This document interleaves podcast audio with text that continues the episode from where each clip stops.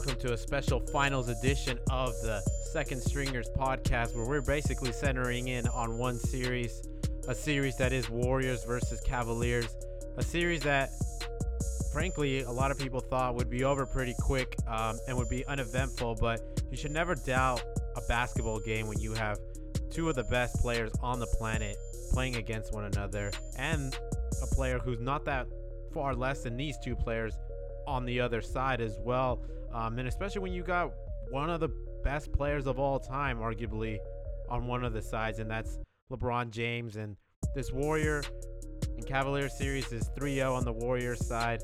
Not surprising, but the way these games have gone down have both have been heartbreaking in, in different ways.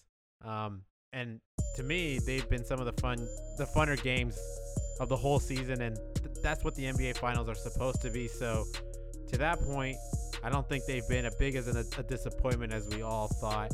Disappointing just in that some of the games you could make the argument were stolen from the Cavaliers, but we'll dive into that and more. But first, we got some quick thoughts around the league to get into. Or Sean, share your reactions to the NBA Finals. Um, uh, we'll get to seen. it, Alan. We'll get to it. I'm upset. That's all you need to know. I'm very upset. Yeah, I'm I'm with you on that. But let's get through the quick thoughts that we have here. Um, starting with the draft combine and some of the draft workouts that have been going on. Uh, Lonzo Ball's brother got worked out uh, not that long ago. I don't know how he managed to get that going. More like he got worked. right. Um, the Lakers, some insiders on the Lakers look describing him as looking out of shape. Um, and then he even managed to get another workout with the Warriors. But he's not the big news. The big news is is DeAndre Ayton, um, who worked out with the Phoenix Suns, the potential number one pick here. Yeah, DeAndre Ayton, he works out for the Suns uh, just yesterday and says he will not work out for anyone else. Literal quote from him says, Are you going to work out for anyone else? And he says, No one else. I know I'm going number one. And that is Wow. big talk from a big man. and honestly, I am inclined to believe him. I feel like he has the Arizona connection, obviously. Yep. Um, it's right there in his backyard, and there's I, he. I don't think the Suns could be disappointed by picking him at this point. So I don't see any reason that this isn't a match made in heaven. I say I say this is as sure a sign as any that um we're already we already have um the Sacramento Kings on the clock at number two. Yeah, interesting. It's crazy that you can be the number one pick and be so adamant about wanting to be that number one pick versus trying to maybe wiggle your way into going to a different team or a different place that would be more appealing Like a than like a better team. yeah, or a better franchise or just a better geolocation than um no no disrespect to Phoenix, Arizona or Sacramento, but I mean I feel like Atlanta might be a little bit better than those two. Maybe. I don't know. You, You got, got the- it's a fairly hurricanes city. versus hot weather versus like slight chance of earthquakes in Sacramento. uh, I don't know. Ev- Everywhere has their natural disasters. Um, True. But I mean, he's from Phoenix, so like Phoenix is his hometown, you know. So that, that that's really where it gets him. Mm-hmm. I bet uh Doncic is probably encouraging Ayton to to make this push to go number one because maybe he doesn't want to go to You think so? Maybe I don't know. Maybe. Well, if he doesn't, what he goes to the Kings. Is that any better? That's you- true. do- would you rather? No. Sacramento, man. I mean, it's a nice place, kind of, but like, there's there's better places in my opinion. yeah, they've they've got a good team. They've got a good young core. Um, well, so does Phoenix. Just some of this. Yeah, these these two guys, they're not gonna be able to like have a good choice of where they go. Like, none of them are Mhm. gonna fall to Philadelphia at number ten. Right. So you're just gonna have to be happy going to one of these bad cities.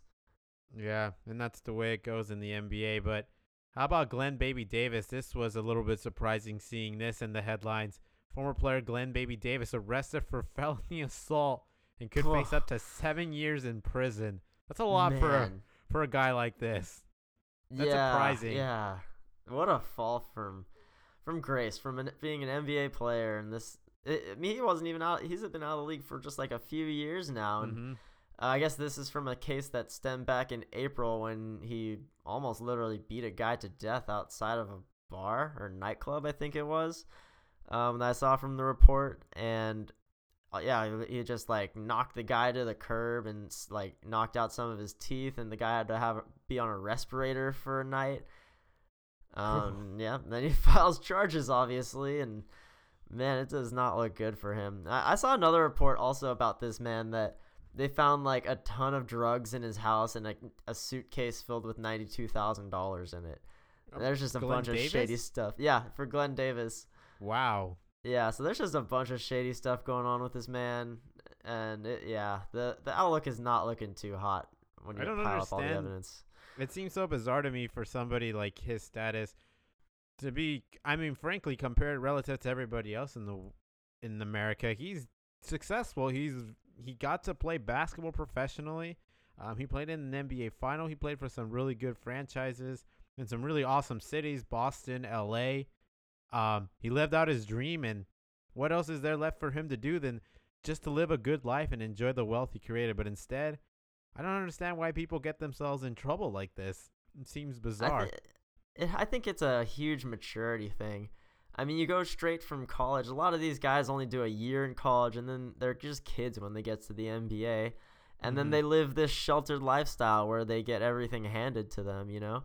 yeah. And for a lot of guys, I'm sure they don't respond very well to that after they retire. They don't really know what to do with themselves if they don't get a job somewhere in the sporting realm. You know, I mean, you have, I don't know, tons of analysts and different jobs within the sporting sector that some of these uh, retired players go into. And if you Mhm. don't do that, I, don't, I mean, the options are pretty limited. I mean, Brett Favre, he, he can sponsor like jeans but I mean, I don't, I don't know if Big Baby Davis can can do that. You know? yeah, I could see him jumping in in a couple commercials or making a, an attempt at being a stand-up comic or something. The guy likes to talk. Yeah, something. I don't know, Yeah. but yeah, it's just I think it just comes down to like he does he just he's still a kid, you know. He doesn't really know how to live in the real world, and he's just in this really unfortunate situation, and probably a lot of it has to just do with his attitude about everything. Yeah, and I think sometimes I mean you saw this with Blake Griffin. Um, the emotions get high with against other people. Um, and I think these players forget their own strength. Uh, versus a normal person, an average Right, Joe. Yeah. I mean, yeah, if you get you get pissed, you punch somebody, your punch is might as well be l- using an object to somebody's uh, body because you're strong as hell, man. Yeah, like when Blake athlete. Griffin punched that when Blake Griffin punched that trainer last year, like that was so bad. I mean, could you imagine taking a punch from somebody who's six foot? I don't know what Glen Davis is. What is he like? Six foot seven, six foot. He's got to be think? like yeah, like 300 pounds. Yeah, he's a big boy. Physically fit. yeah. Even up to this point, I would imagine. Yeah, I would I would literally be dead probably. Ridiculous. But how about this? The Denver Nuggets, uh, kind of trying to redo their whole look. Um, it makes sense. This is a young team looking to make a transition next year. Hopefully, is the year they make make it to the playoffs. So why not go to the playoffs with a brand new logo um, attached to your jersey alongside the Western Union logo they had on the on the right corner there on their jerseys this year. yeah, when I'm looking at this this logo, the, the supposedly new, it looks like I feel like they just changed the color scheme. Yep. You know, like they added this, they added the red circles. I think. I feel like it was more blue, and now now it's red, a little red around it, around the edges. I don't know. Looks Doesn't like a, seem like that big of a deal. seems like a like an old inspired by like old Soviet Russia, communist Russia or something. the red and the gold Oh, So you think the they're Russians? the Vladimir Putin logo. yeah. Um but yeah, I mean the idea is still the same. You still got the basket. you got the little mountain top there. Just Yeah. the colors are a little bit different. No baby blue. Yep, the pickaxe. Yeah, yeah, The baby blue's gone. yeah. There's no, yeah, no more baby blue. Um, yeah, the last time they they didn't have baby blue was back in uh, 2002, 2003 season, I believe. Because so this going is back, a- going back to their roots a little bit. Oh, they're this is not a baby team. That's why they're not trying to affiliate themselves with they're the not baby blue. No. Yeah, this is this is news. uh, When the finals happen, there's nothing else going on but the finals right now. Denver let's Nuggets just- got a new logo. Yeah, it so looks let's just just get- like the old one. Right. So let's just get right into it and talk about this series that uh just right it. from the start um I mean everybody expected the the Cavs to stay stick in there on the first quarter and the second quarter and by the third quarter reality was probably going to come crashing down and the Warriors were going to do what they do and and beat the beat the Cavaliers and go into the fourth quarter with a basically 15 point lead or so but instead the Cavaliers hung in there and almost stole this game to the very end. Um, everybody already knows though the J.R. Smith blunder that occurred. Um, and forced this game to go into overtime where basically the Cavaliers spirit was destroyed at that point. I mean, it almost looked maybe Tyronn Lue would have yeah, had a better shot putting. Putting in the bench in there because LeBron James and everybody else, uh, especially LeBron, looked like they just they had they they did they, they had no belief that they were gonna walk out of that overtime with the win. Um, That was their it's chance. unfortunate. Yeah, Yeah. I'm I'm upset. I told you I'm upset on and I'm not upset because the Warriors are winning 3-0 and I I would want the Cavs to really as the underdog to win the series. I'm upset because the Cavs are trying to trick me into thinking they have a chance to win these games. yeah, I don't I don't want the this like I don't want my heart be- getting up. I just I just want this to end, you know? like it's just it's all just a big ploy to just to get me to care about these finals and I don't like it. I don't like the fact that the Cavs are sticking in these games in game 1 and game 3, giving me the hope that they can somehow pull off a win against these guys only to just take it away at the last minute. Ah, it's just it's playing with my emotions. I just ah, I just want this this to be over, man.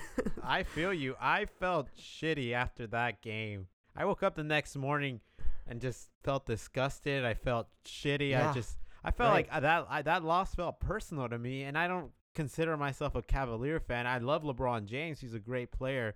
Um, I mean, I'm not a Cavalier loyalist by any means, but still.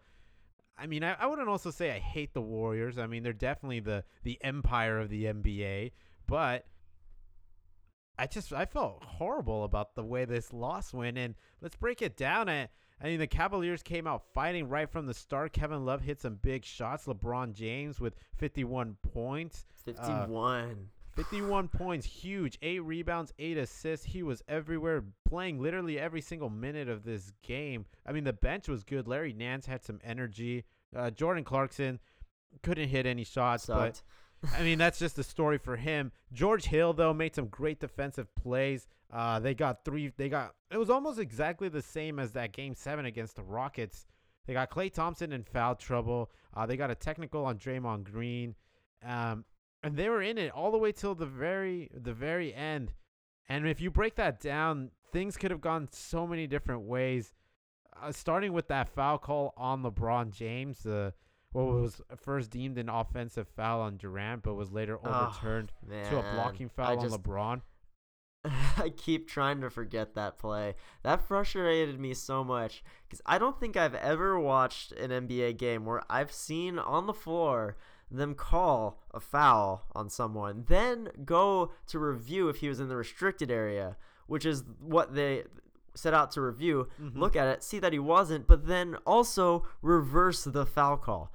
It didn't make any sense to me. I didn't think they were even allowed to do that. And that is what frustrated me the most of this game is that the refs just did such questionable calls that totally affected the entire outcome of this game. A game that I think the, the Cavaliers definitely deserved to win, especially the way LeBron played, especially with the hustle that all the Cavaliers played with. The they were really going to win this game. They were up by like what 11, 13 in the second quarter Mm-hmm. um, and they were they they had the upper hand really like for most of this game, and that oh, man, I can't e- I can't go back to that moment anymore. It was it was too much. I out of all the people I blame for this loss, it's the refs. I do blame the refs. It's not J.R. Smith's fault. It's not George Hill's fault for that free throw, Mm. that whole blunder. It's it's the refs' fault because they there was plenty of opportunities before that the refs could have made the right call, and then that free throw attempt wouldn't have even mattered. Right, exactly. And it starts there in the NBA.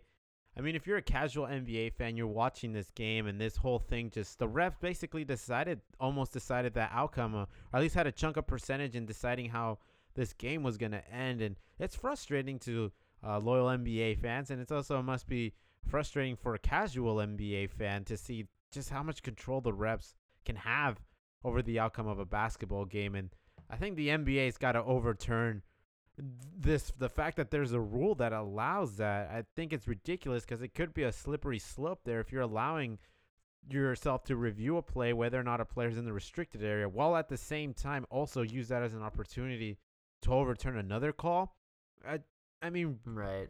that just doesn't seem right you're going to be spending a lot of time you're going to have a lot of frustrated players um, and fans eventually if if eventually you you sort of slippery slope that that call or that rule onto other other plays. Um, Right. and it, Ah, it- I just, oh, I can't, I can't do it, man. It's like, I know I shouldn't be upset because at the end of the day, the Warriors are gonna win the series anyway. But Mhm. like, the, uh, like to go up 1-0 against them would have been so cool. Like this series would have been really fun at this at that point if the Cavs were able to just take that game and it wasn't taken away from them. Like this Yeah. would have been a cool series. It's yeah, like this this has to be probably one of the like the lowest rating series so far out of like like the most like out of all the recent NBA finals. Like the TV ratings on this must be atrocious cuz it's just it's saddening honestly to just Mhm. watch it transpire the way it has. You know, like okay, yeah, sure, all the Bay Area fans are really excited, but like this isn't good basketball, you know? Like this is supposed to be like the two best teams in the NBA and it's just not even a fair fight. no, it's it's not. But what's carrying it for me, I I think it's the star power. I mean, you're still seeing Durant and LeBron James just absolutely go at one another, and some ridiculous shots from Steph Curry in Game Two there. But Game One was definitely the so each game essentially. Um, well, LeBron was a star in all three of them, but each game showcased a player, and Game One was definitely the LeBron James show with his 51 points, and Mm-hmm. and he made the right basketball play, in my opinion, after that ref call, um, making that pass to George Hill, who made the the great cut into the basket and forced Klay Thompson Yep. to foul him, and then the game came down to, which was also a risky play on LeBron's side. I mean. He kind of banked on the shot on the chance that George Hill was going to catch that, and at the same time that the refs were going to call that foul. And luckily they yeah. did. Luckily they made the right call there. He was definitely being held by Klay Thompson. Um, so he's on the line, and he makes the first shot. And I would expected him to make both shots. I mean, George Hill has been in the playoffs countless times. Um, he's got he's been in the Eastern Conference Finals. He's a solid basketball player. I didn't think he was gonna miss that second one, but he did. Yeah, I didn't either. After he made that first one, I'm like, okay, the, the second one's always easier after you see the first one go in, Mm-hmm. in my opinion. But uh, yeah, uh, and then and then George Hill obviously he misses it there, um, and it looks like it's over. But the Cavs still had a chance to save themselves because Kevin Durant just did an awful job of boxing. He didn't box anybody out. He sort of just jumped. he didn't box J.R. Smith out at all. Yeah. Yeah, he sort of just jumped, and the ball just kind of slipped, and it fell right into the hands of J.R. Smith. Um, who knows? The heavens opened up for this opportunity, and J.R. Smith, um, everybody knows, basically grabs the ball, looks up quickly, dribbles it out to the side, gives a quick pass to LeBron, uh, or he looks to Right to George Hill. Yeah, and then ends up passing it to George Hill in the corner. The release is way too late, and the game ends tied. Um, and if you watch the video, it looks like J.R. Smith says, "I thought we had the lead." Yeah, you know that's funny, like, because at first he said, "Oh, I just figured like at first I couldn't shoot over Durant, so I was dribbling it out, and I thought we were mm. gonna call timeout." I'm like, why didn't you call timeout? You know. Yeah, And then like he went back and he's like, I'm second thought, I don't actually know what I was doing. And then it's like, yeah, you thought you were winning. Like he was just trying to cover up for himself, which I mean, I, I understand that. But the funny thing is, I actually in that moment thought that they were winning also. So I Oh. can kind of sympathize with him. I don't know why. It was just I think it was just the circumstances of everything. I don't know. Like I when he got that, I was like, "Oh, just dribble it out." Like it was really weird. I think it's just the maybe the assumption that George Hill had made both free throws. Or like that that first three throw put them up one somehow. Yeah, it's just it was a mental lapse on his part, but I I mean, I thought the same thing strangely enough. So I can I don't know why I thought that, but I can see why he thought it. Yeah. It's frustrating, but at the same time, I mean, Tyronn Lue's on the bench. LeBron's there. We, everybody should know that they had one more timeout left. I don't know because honestly, when you look at it, I don't think J.R. Smith just easily puts that ball back in. Uh, I mean, Kevin Durant no, was there. yeah. Draymond he- Green he, was was there. there. Yeah. The shot wasn't But, there. Like you have to know that there's not a lot of time left. You got to put that up. But Right. yeah, he just didn't know. He didn't know he had to. Yeah, so I guess there's to me there's a certain percentage of him doing the right thing and that he dribbled it on, didn't attempt the layup because I think he probably would have gotten it blocked or he probably wouldn't even have been able to get it off. Um, but two steps dribble out, three steps dribble out, and then just call the timeout and it could have came from Jr. and it also could have came from Tyronn Lue or LeBron and or George Hill himself and anybody on the floor and frankly it came from nobody and the clock just winded down on what could have been their incredible win. Yeah, man. That was the worst one. That set the tone for me for this series. I'm like, this is just setting myself up for disappointment. Like, I'm going to want to watch the game and, like, root for the underdog, root for the Cavs, root against the super team. But it's just, I just need to. I- I just, I don't even know if I want to watch the next game, man. Yeah, but the next game did happen, and, and game two came, um, basically played out the way everybody, we all thought it would have played out. Um, and this game was Yep. the Steph Curry show. Not that LeBron didn't have a good game himself, he still did. But Steph Curry Yeah. just hit some absolutely incredible threes. Um, Kevin Love was just, that man is just getting beat up left and right, whether it's Durant or Curry. Um, I, I just, I, it's crazy when you're watching this because it's not like Kevin Love is playing awful defense. He plays good defense, and then he plays great defense, but it it's just Right. not good enough. right. I yeah, mean- because they're just too good as shooters. yeah. You get Curry just hitting impossible shots, um basically just sucking the spirit out of this Cavalier team who looked like they had they wanted to get themselves up for it after that blunder but just didn't have a lot in the tank there. I mean, I just saw this team playing with very little spirit. Right. Yeah. In this game, they were they were hanging around, but they they never really had a lead in this game at any point. Um, they got it to within single digits a few times. It, there was some times where they were within eight or six points, even where they could have really made it a good game, but Mm-hmm. uh, they just squandered a lot of opportunities. I think LeBron had some really good passes. He he was playing really well, really good team basketball, but the shots just weren't going in for the Cavs. I mean, he he dished it out to Kevin Love for a wide open three when they're down eight, and you can get it down to five at that point if you make the three and he misses it. And on the other side, the Warriors get a three, and now it's an eleven point game again. There's just Mhm. there's a lot of opportunities like that that I saw throughout the second and the third quarter where they could have made it closer and given themselves a better chance to win it, but they just they couldn't p- keep up with the Warriors offense. They're never going to be able to. And Yeah. yeah, just yeah, it was, it, it's kind of what we'd expected from any of these games, uh, Warriors Cavs game, especially on the Warriors home court. Yeah, you had um Jeff Green out there playing 20 minutes. He was the hero in that Celtics series, but that game, 20 minutes shooting 2 for 7, 0 for 2 from from 3. Uh. Kevin Love though did have himself a good game that first half. yeah. Um, and he ended up finishing with a pretty like a pretty good game for himself, 22 yeah, it was a double double. Yeah, it was a 20 10 rebounds, game. Mm-hmm. 7 for 18 from the field.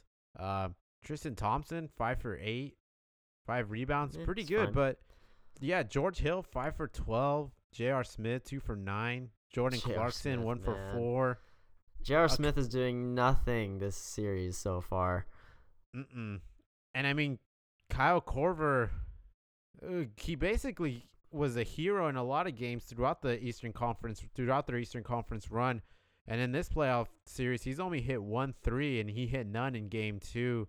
Um, and he only hit actually his one three pointer made came in game one. So game two and game three, he's been a no show. I mean, he's there in a jersey and everything, and he's running around the court, but yeah, he doesn't get a lot of minutes though. He's just he's just too old to keep up with these Warriors, man. I mean, the Celtics were young and tough to keep up with, but they were inexperienced. These Warriors are fast and they're veterans, so it's it's just a whole different world. Kyle Korver just can't keep up in that kind of environment. And I mean that's kind of why you're seeing Larry Nance even getting some minutes in this in this series too, is because Tristan Thompson. I mean, he, what for as decent as he is playing, like they need the youth and the legs to just keep up with this team. Yeah, they're just they're they're grasping for straws. You can just tell they just don't know like how to beat this team. Even even when they do have big leads, they just they falter like so many different turns. I mean, I think the explanation is this is just a good team, but I mean that's also a lazy explanation. But the Warriors just they're such a threat from the outside. I mean, in game two, JaVale McGee six for six, um, not missing a single shot. And why would he? Most of these were just wide open layups and yep. dunks because the Cavaliers were so honed in on their on the shooters. They kept running the same play where they would fake a switch and and JaVale McGee would cut to the basket. Both Cavaliers uh, flock over to either Durant or Curry, and it's an open lane for JaVale McGee to just dunk or lay it up. Yeah, the, I, I don't know what it is about today's NBA, but I feel like no one really fights through screens anymore. Right, nobody. I feel like I've, I've mentioned that. I've mentioned that before. I think it's just it's ridiculous. Like, uh, we'll we'll go to game three later, but I saw a play in tonight's game in game three when they didn't even screen LeBron off of Kevin Durant, and he just let Iguodala just take him off off of Durant, so Kevin Love got on him. Like, yeah, there was no attempt to stay on him, and it's like that's your man. Like, is there no semblance of that anymore in the NBA? I don't, I, I just don't understand it. It's it's ridiculous. Yo, I, and the same thing on the Cavalier side. I mean, they so casually allowed Kevin Love to continuously switch on to Curry and or switch on to Durant, and mm-hmm. very little fight was made, even when they weren't. He wasn't picking them up. Um, sort of like five feet from the three point line. Some of them he was right on the three point line, a little bit inside, and they would still just casually let the let the switch happen. Um, I thought that's why Tyronn Lue. So now let's just get into game three. Then I thought we see Rodney Hood make an appearance, and I thought that was yeah. one of that was going to be one of the bigger reasons. Is Jordan Clarkson's a little bit of a smaller guy. Um, he was a little bit exposed on the defensive side, especially yeah. with with Shaun Livingston that matchup there. Um, so I thought Rodney Hood was going to be sort of that that counter to the to the continuous switching they were forcing them to make. Because Rodney Hood, six foot eight, he's a long guy. He can play good defense. He's athletic. Um, but still, there was no fight to to fight through that that screen. They would just casually allow Kevin Love to to make that switch. Right. Yeah. I mean, Hood. Yeah, Hood had a good offensive game in his defense. He had 15 points on seven of 11 shooting, and he had two blocks. So he played pretty well, like much mm-hmm. better than anyone would have expected him to play.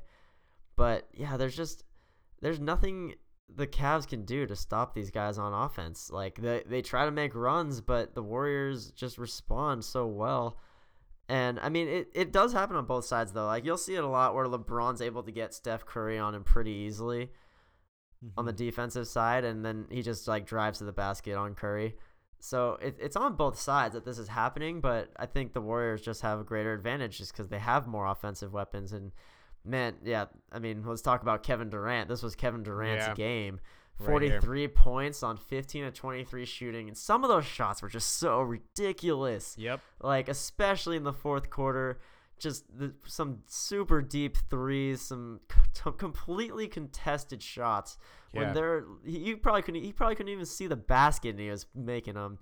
Mm-hmm. And then he he has 13 rebounds and seven assists to go along with it. He just did a little bit of everything tonight. Uh, I mean, I should say a lot of everything tonight.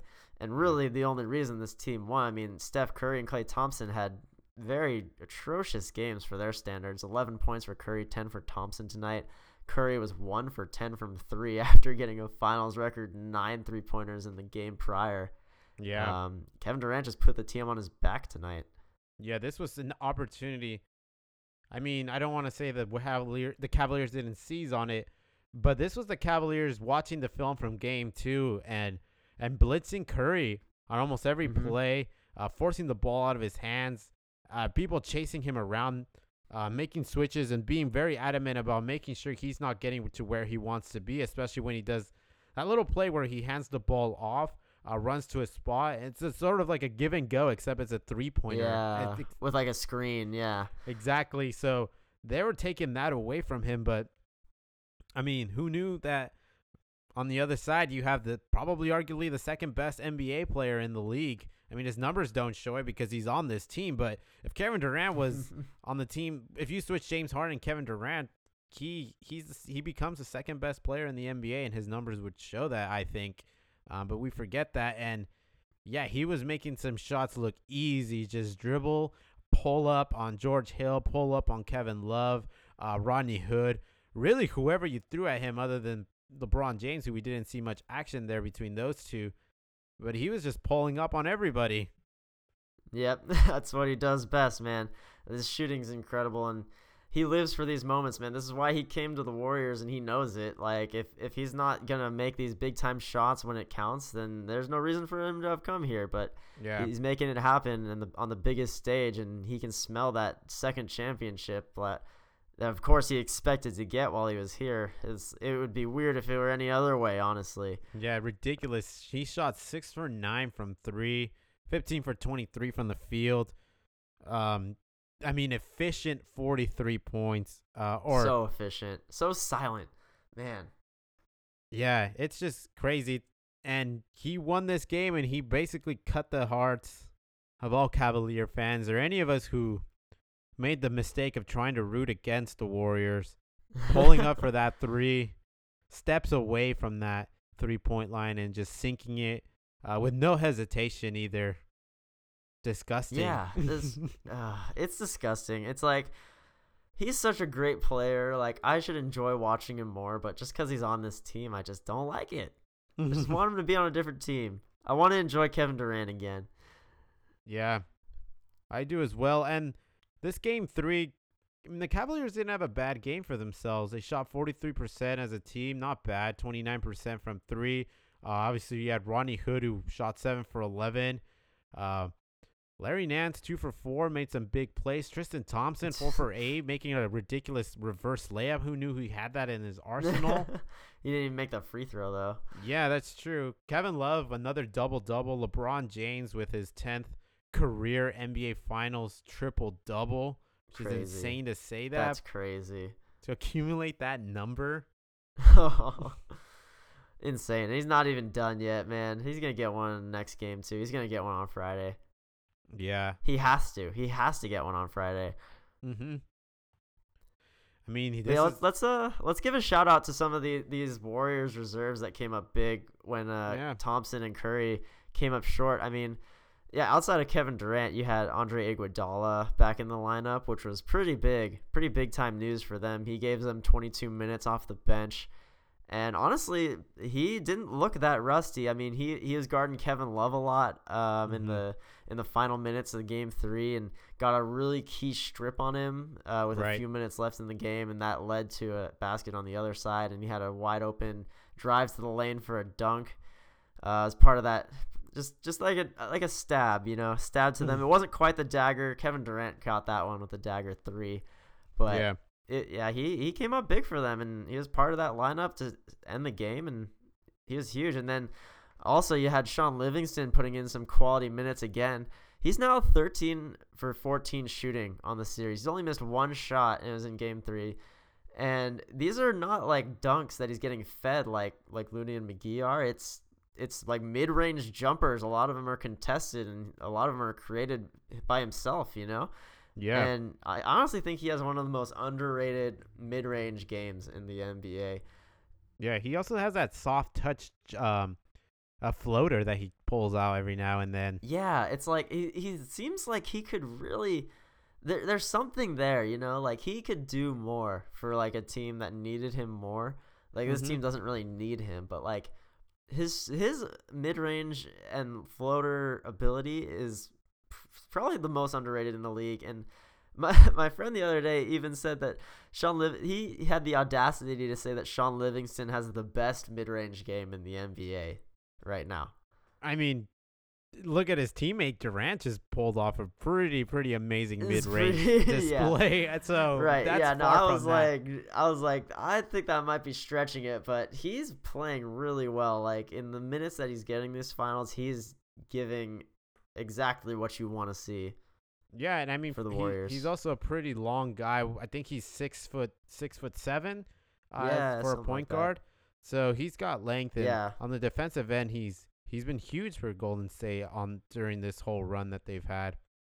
yeah it's impressive. I mean the the whole warriors reserves man they they're doing their part. I mean they're not taking a ton of shots. They're like an okay amount of shots probably to- in total the same amount as durant takes on any given night but they've only Mhm. missed three shots in game one. They only missed four shots in game two and seven shots in game three. And that that's out, not including nick young because nick young just sucks and we're not going to include him in the statistics. So any, any Warrior reserve not named Nick Young is playing really well right now and definitely helping them win these games. So Nick Young made one shot in game one. Not yeah, too he- bad. yeah, one shot out of what like five, and I think Yeah, he's like zero for five in game two, and they didn't even really play him in game three, which was really smart on their on their part. They're learning from their past mistakes. Yeah, I mean, we all got excited that one of the storylines was going to be Larry Nance and Jordan Clarkson versus Nick Young. And I mean, Larry Nance is getting his minutes, and he's well deserved for him.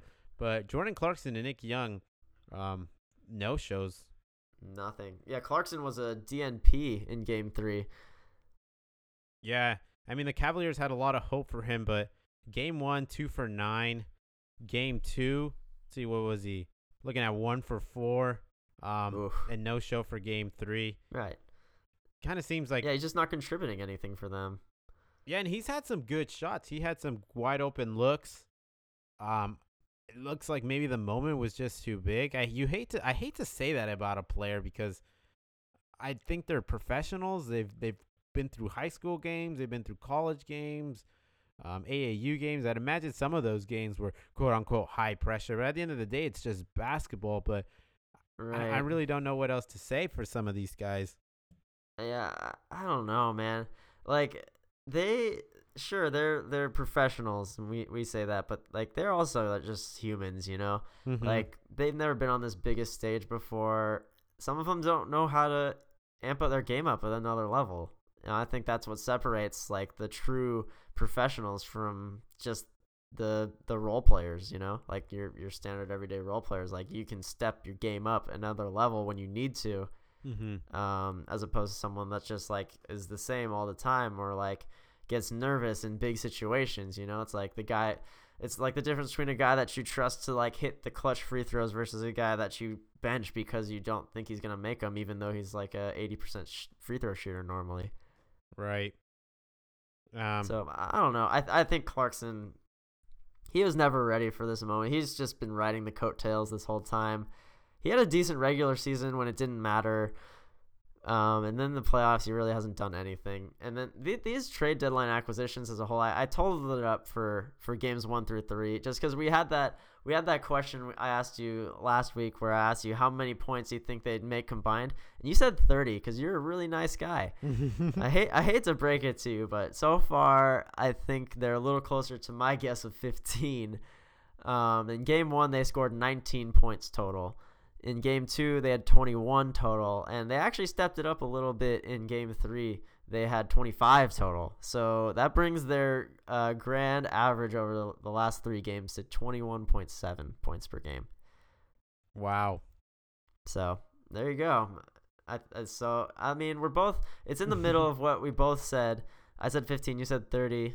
Um, leaning more towards my side. Maybe they'll come up big in Game Four. Um, we'll see. We'll see who ends up winning that that challenge. But They would have to. they're just not doing anything.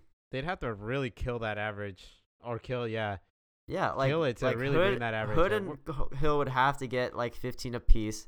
Nance would have to get like 10 or 12, and Clarkson would have to get like at least eight. I would Yeah. think. I don't think they're all gonna get enough minutes to do that in this game.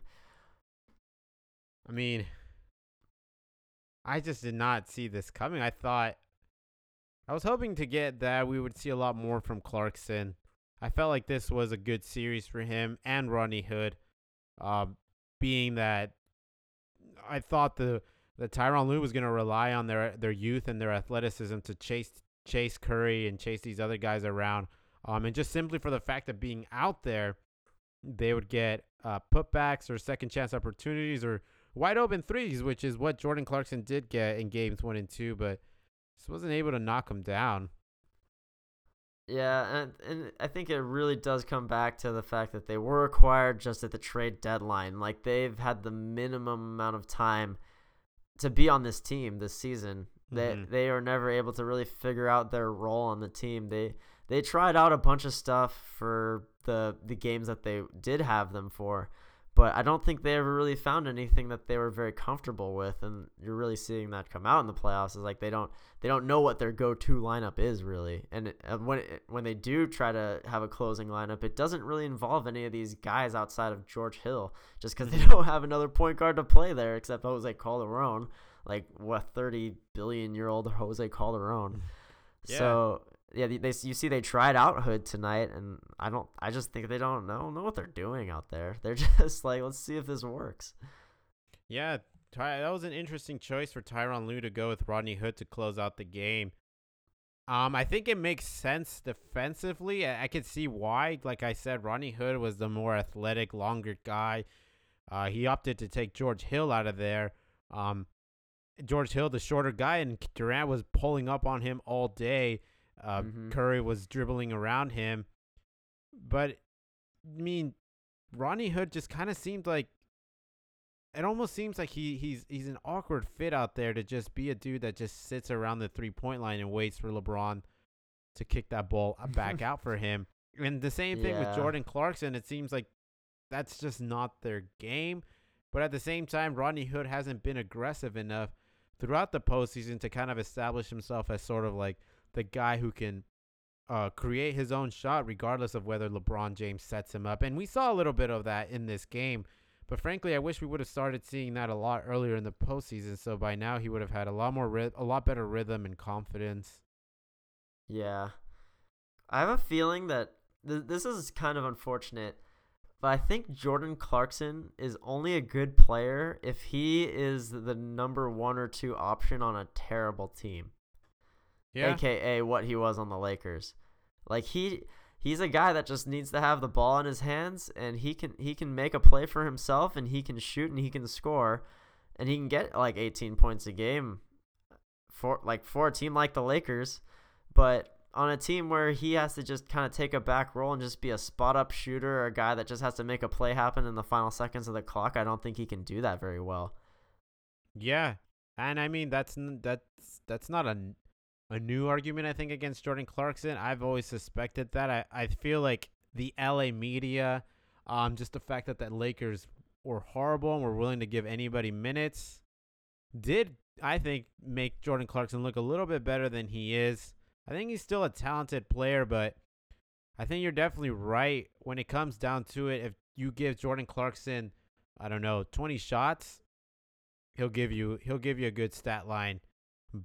And Yeah. if and you give him 20 shots wherever he wants, uh, run the clock as much as you want off, um, he'll give you a good stat line. But you give him 20 Right, yeah. minutes, eight shots. Hey, can you you got to make at least more than 50% of these because they're gonna either be uh, wide open or they're gonna be in, in moments where we really need a sh- I really need a bucket.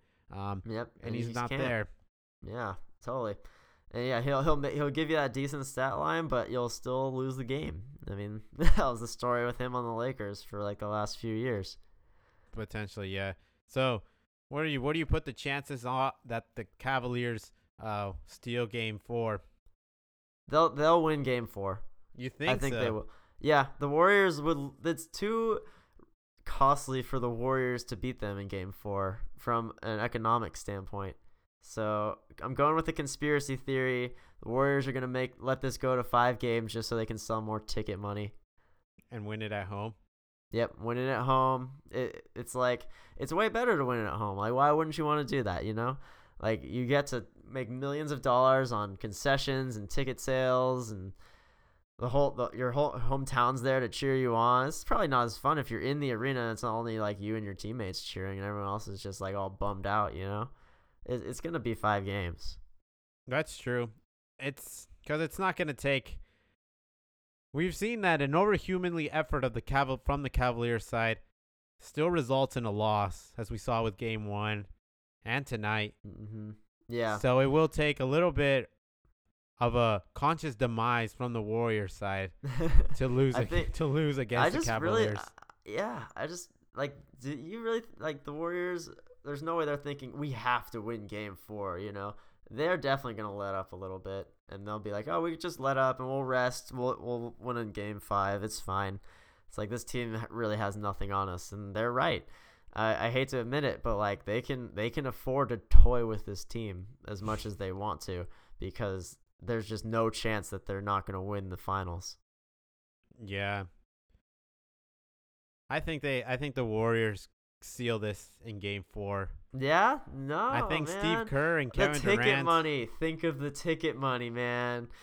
I think Steve Kerr and Kevin Durant want that championship. I can Klay Thompson. They'll get it. They'll get it in five. I think they might have an off shooting night again. Just won't and just kind of counting down the clock until they can jump back on a flight, come to the Bay Area and win it. But I think Durant goes off again and cuts the head off this Cavaliers team and hoists the trophy in Cleveland. Ah, dude, just think of the ticket money. That's all that matters right now. They already won the championship. Well, let's talk a let's talk a little bit about a guy who is home fishing, um, probably watching this final series probably very bitterly. But that's James Harden, who was just named the MVP by the NBA PA, the NBA Players I don't know why- Association. I don't know why I thought that was so funny. it's very bitterly. it's so true. It's so I mean, true. he was so close to bitter have- right now. to being there, He's so close. Oh man, it's so sad. Closer so than true. anybody has been since 2016, basically. Yep, they're just yeah, 24 minutes away from winning it. Yeah. But he's the MVP. James Harden, after averaging 30.4 points, 5.4 rebounds, and 8.8 assists, and getting his team to the number one with the number one record in the whole NBA, James Harden is the Players Association's MVP. Any surprise here, Yeah, Sean, that the players voted for him? Uh, no, I yeah, he's gonna win MVP. He's gonna do it, but I feel like LeBron still deserves it.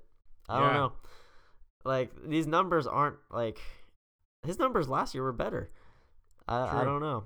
Like it's they're gonna give it to him because his team won more games than the Cavs won, but just like considering the amount of ridiculous stuff that LeBron had to go through during the regular season with that team and to still get them to the point they are now is honestly a miracle. Like I don't see how he's not the most valuable player in the NBA. Like the the, the term's losing its its definition, you know? Like MVP doesn't mean best player anymore. It just means best player on the on the team with the best record.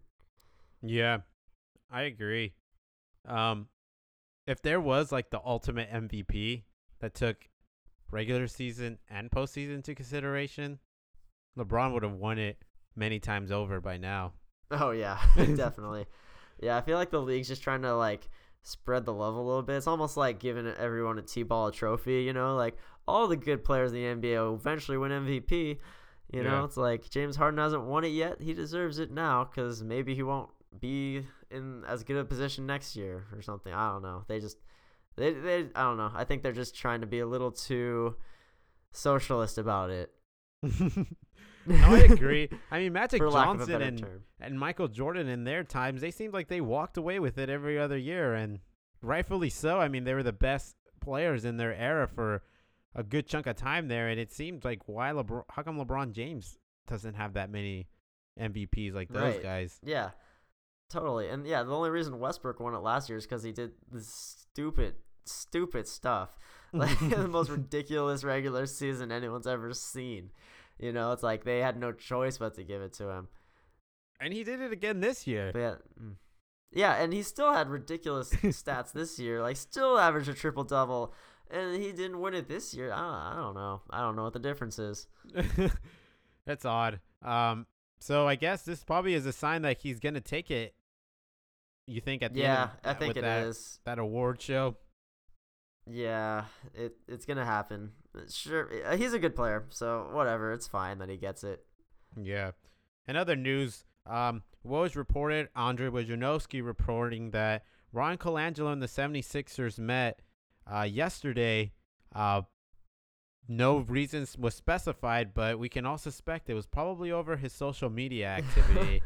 um, No, you don't. You don't think they're going over their draft prospects for next for for this draft coming up? Probably not. Not for an immediate meeting like the way it seems like it was reported.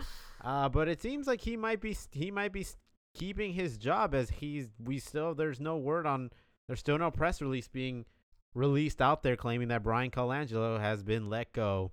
Um, so he's still a 76er.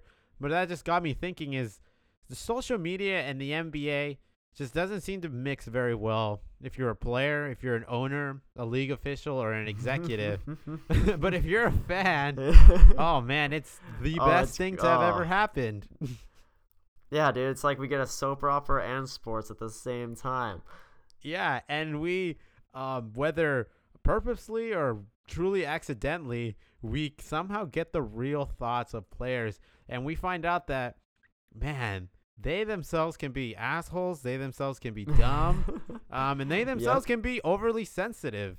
Uh, it really humanizes them. I feel like before, like these guys, like these legendary players, were seen as just like huge role models, like just like ruled over anyone that was a fan of the sport. And now, now you just they just kind of seem really like dorky sometimes, really just juvenile, and it really I think that's like really starting to come to light. with, like the more that social media is a part of the NBA's like media reporting. Yeah, yeah, and, and some of these things happen accidentally. Uh, some of these things happen purposely, or, um. But how about starting with Kevin Durant's burners accounts? Uh, we finally we got real thoughts of what Kevin Durant thought about Russell Westbrook and his old teammates.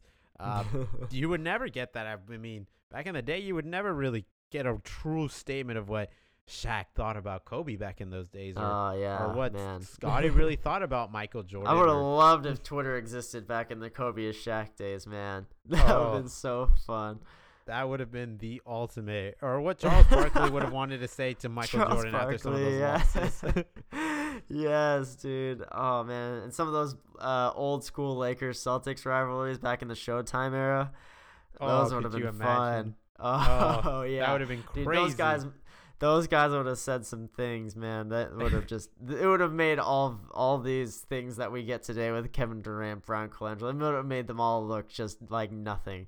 Do you think they those guys go with burner accounts, or they just go straight up on on their legit accounts?